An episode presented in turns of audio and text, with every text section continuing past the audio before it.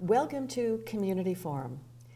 Today is December 12th, 2019, and I am very pleased to welcome Lauren McGrath, who is an author and uh, a disabled American who uh, learned through her disability to perform many wonderful uh, things. So, welcome, Lauren.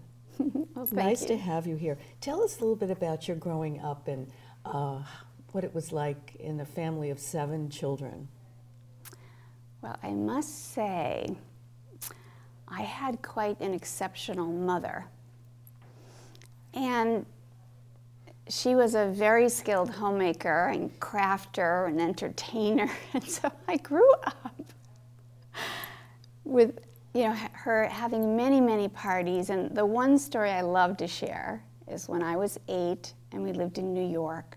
She gave a dinner party for my sister and I who are both born about the same time. I have a sister that's older than me and then I have six siblings that are younger. And she gave us a, a little dinner party with three picnic tables full of children. we were in our white dresses. And of course, Italian, she served spaghetti with me. But it was, of course, the bow ties for women and the wagon wheels for men. And did we spill a drop on our dresses? No. So the point is, you know, I come from a very cultured family, but being the free spirit that I've always been, my mother had a hard time understanding me mm-hmm. because I, I didn't really engage with other children that well. I was a sensitive child. And sure enough, my older sister used to have to make me go out with, you know, have me tag along with her friends because I was happy being home, helping my mother and listening to music or whatever else. So I was a different child. Mm-hmm. Um, and how did that um, impact your eventual um, desire to express yourself in writing? Well, I never, ever would have expected I would be a writer. Mm-hmm. Can you show us your book? yes. I have to say, Priscilla, really, it's the training that I got as a national park ranger mm-hmm. that, that helped me because I'm a speaker, I'm a public speaker. I was always a cheerleader, and I always had this enthusiasm mm-hmm. for life and love and learning, I think. Mm-hmm. Yet, um, this is part, part of my story is, is I could not write as a child. I could not spell. I had terrible learning problems. I couldn't read. Yet I was a good listener. And um, so when I became a National Park Ranger, I used the skills that I learned as an occupational therapist mm-hmm. to be a researcher. And, and again, I, I, would serve the visitors far beyond my colleagues because they were not people people. Mm-hmm. They were historians. Mm-hmm. And they, they were book learners and they knew fact, fact, fact. I knew people. Okay, so and where did you um, uh, where did you work? I worked for the Boston National Historical Park, mm-hmm. which is a little mystery because there are five sites on the Freedom Trail that have a partnership with the National Park Service. Mm-hmm. Yet, because they're independent little museums, they really want to maintain their anonymity. Mm-hmm. And, and, here's a picture here of, of the two buildings that are featured in this story the um, Faneuil Hall, the original Faneuil Hall, mm-hmm. which is much smaller, and of course the old State House, mm. as well as Paul Revere House, the old North Church, and South um, Church, and the old South Meeting House. Meeting House. Mm-hmm. So for years, I, I, did very very well with that that program, mm-hmm.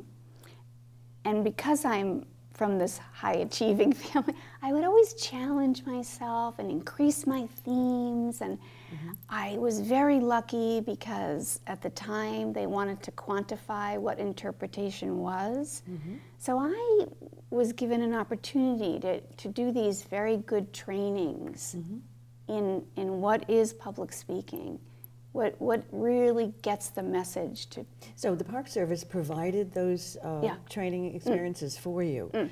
because they wanted their um, their people to be the very best S- So, and have the very best communication with the public. Right. So, uh, so this book came about more or less naturally out of your um, profession as a, an interpretive historical um, speaker for the National Park Service. Is that well, correct? Well, as I said, I excelled with children, and, and the children from Boston used to come to the program called If Buildings Could Speak. Mm-hmm. And they would learn about the, the historic events that happened at the old State House, which, of course, the primary thing is the Boston Massacre. But um, so that was what you did. You actually um, spoke to children about if these buildings could talk, mm. so that um, they would appreciate and understand the history in a more personal way. Absolutely. and it, it ended with this lovely puppet show. So the, the figures on top of the buildings Leo the lion, Oh. Eunice the unicorn, mm-hmm. Gus the grasshopper, right? And then, of course, my f- character that I made up was mm-hmm. Freddie the fish because he saw everything from Faneuil Hall being the first market. Mm-hmm. Cause, cause it, and it was phenomenal because these children would learn mm-hmm. the connection of their towns that they mm-hmm. lived to, to Boston, because that's where the farms were. And, and the food used to be brought into the markets. So it was really about the development of the markets. And, and these children would actually vote. I had maps and I showed them how Boston changed over time. And they would have to vote with their feet. I would say, okay, if you think this is the best place that a market would be, I want you to stand over here. Mm-hmm. If you think this is the best place, and I would show them the other picture, and like that. So we started at Faneuil Hall, mm-hmm. and then they would go upstairs and they'd learn a little bit more about Faneuil Hall. Yet, I wouldn't even know that Peter Faneuil's success as an entrepreneur was because he was a slave trader. Oh, gee. I used to say, oh, the greatest entrepreneur, na na na na na na. Well, as I said, because I've revised this story so much after I retired, I, I had more time to, to really incorporate what are the important messages that never got told when I was a ranger. Certainly the role of women, the African American story. I always, I always mention the Native American story because I was aware and sensitive to that history. So the children also learned from you about those um, parts of history that were not revealed in our education. Way back, exactly. Yeah. now, are these programs still available to children? So sad that no. Because of, this is what, what really was the downfall of me, because the National Park Service can't afford to hire new people. So they started to replace us staff with volunteers. And they started to tell me, Lauren, we need you to start doing more writing and, and training of, of the staff. So we want to take you off the front line of the programs. And I started to have panic attacks. I'm in the closet crying hysterically.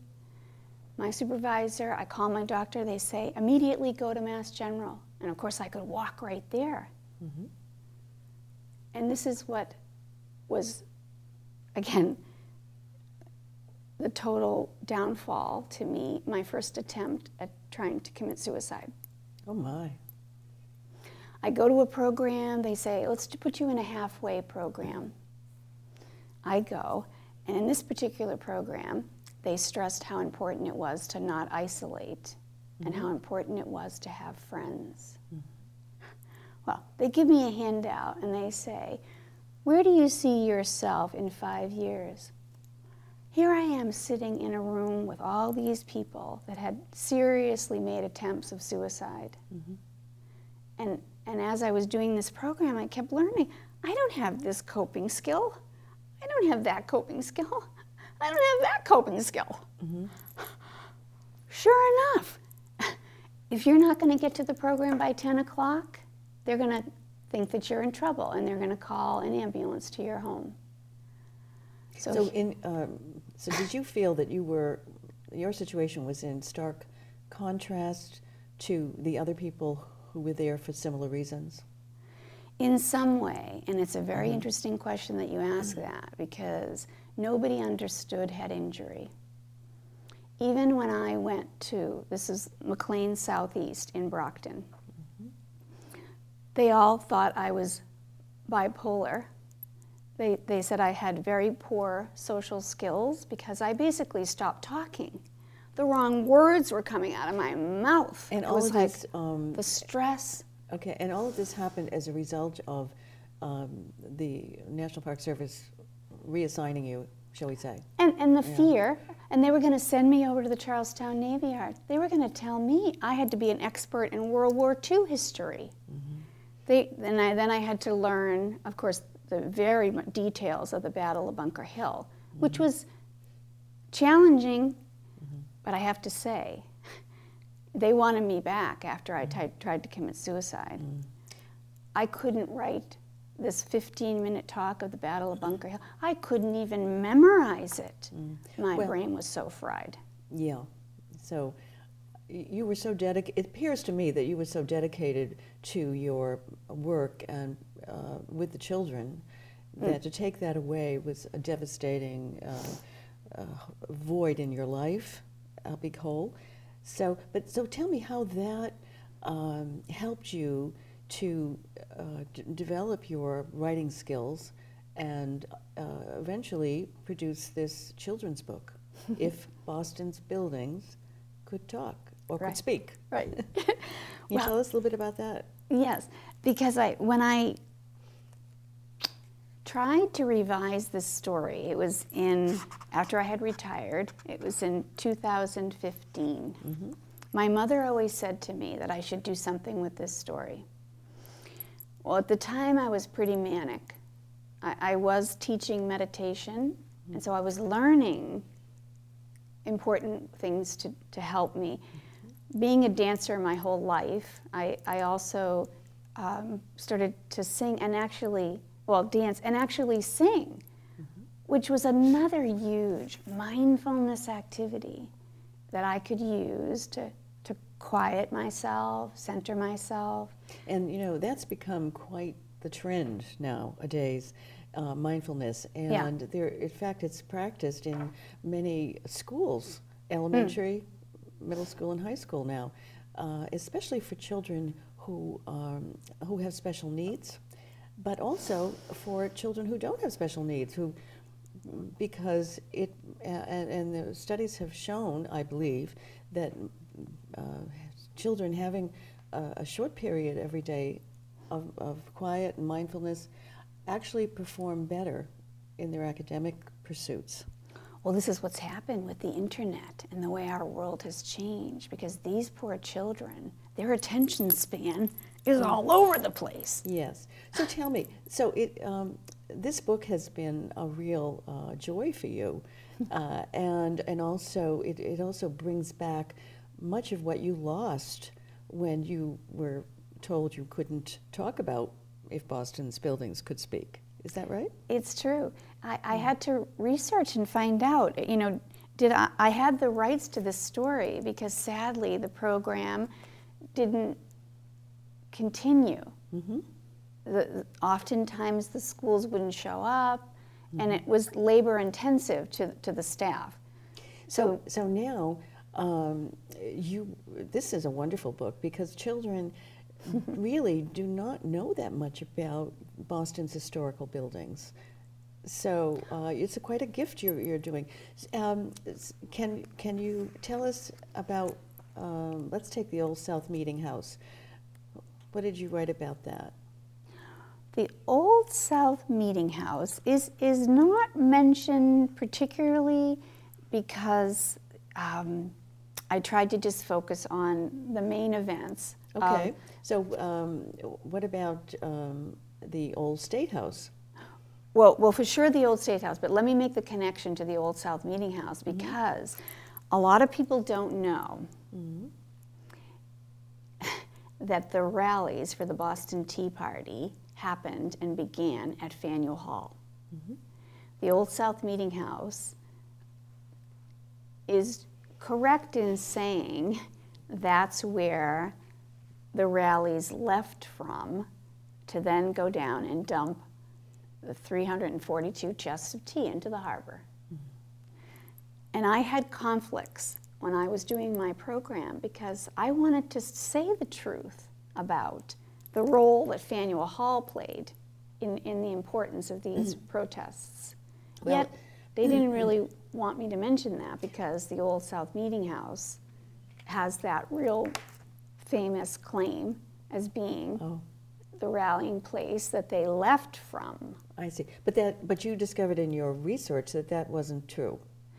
Well, I always kind of knew that as a ranger, but they didn't really want me to speak about that. That's interesting because um, it was Sam Adams who uh, stood up uh, on the stage of the Faneuil Hall on the second floor and roused the people to protest and actually was the father of the American Revolution. So uh, it would make so much sense that after, he was such an orator, that after such a rousing speech, they might have all just left there as a group and gone and dumped the tea. But I didn't know there were 342 cases boxes. Wow, that's amazing. Okay, so um, when can we expect? Um, so sometime in the future, this book is going to uh, be published. Well, it, it has been quite a struggle, actually, because well, you know, of the it, it, it publishing is. problems I've had. Yeah, yeah, we, you had uh, told me about that, but today we really want to focus on uh, the benefit that this book will have for children, and hmm. not just children in Boston, but children throughout the country, because this, um, these buildings incorporate the spirit of independence hmm. that uh, we Americans are, are, are, so proud of, hmm. and that we want our children to understand and be proud of too. And also, I would think that it would invite many um, people to want to visit Boston and uh, so it would be a wonderful tourist uh, um, right. tool. But I hmm. also think to say how proud us Bostonians are of speaking up because so much more needs to be said about the truth. And I, and I do say that. Massachusetts indigenous people are presently petitioning the governor to rename Crisp, I'm sorry, Christopher Columbus Day to Indigenous Peoples Day. Mm-hmm. So this is the spirit of, of what our state is. Mm-hmm. And it is very alive. And I, I have another example in my book that I included because I, being a Unitarian Universalist, am very, very sensitive and aware of the racial divides mm-hmm. in this country. So that by saying, um, Let me see if I can find it. Okay, here.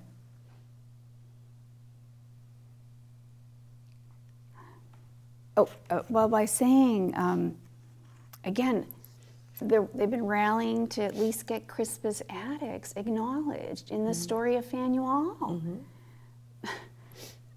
because. well, we all know Crispus Attuck as the uh, first person. Uh, Caucasian or African American to die in the American Revolution. It's true. It's but true. I believe that happened on Bunker Hill. No, Crispus Attucks actually, and it, it, it's amazing to me the misinformation there is about the facts. Mm-hmm. I was told that he was a young man, mm-hmm. and he actually was, although he looked younger. Um, he was he, he was an escaped slave. He left when he was quite young, and because he was a mix, he had lighter skin. So he could get to be a sailor on the ships. And so this is how he was so critical to, to being in the forefront of these rallies because he knew what Bostonians were doing. Mm-hmm.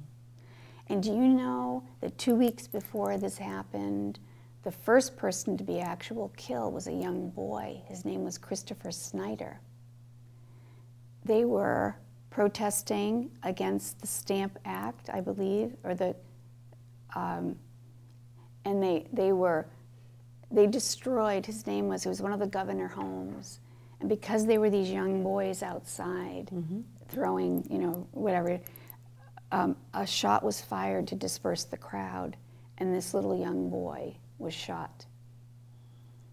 So that was two weeks before this whole massacre. Well, you know, that is um, uh, really very interesting. So, um, what you your research has shown that there are lots of facts that have been left out of the story, but overall, they revealed that Bostonians are uh, all about justice and independence and doing the right thing.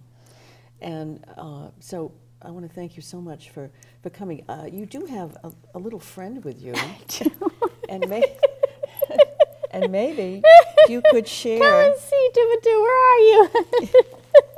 Th- this is really one of the reasons why, Priscilla, that I, as a single woman, cope so well with my challenges because of my little friend. Yes, and his name is Honey Boy, He sure is the cutest. isn't he? And is that a, what kind of a dog is that? He's a Shih Tzu. That's what I thought. That's what he looks like. Yeah. And how old is he? He's actually 11. Oh my. Yeah. And uh, he's been your companion and your comfort, I'm sure. So we look forward to this. Um, well, hello there. and I know I um, had a Maltese, and, um, uh, and and he went with me everywhere, and I can see that's the case with you too.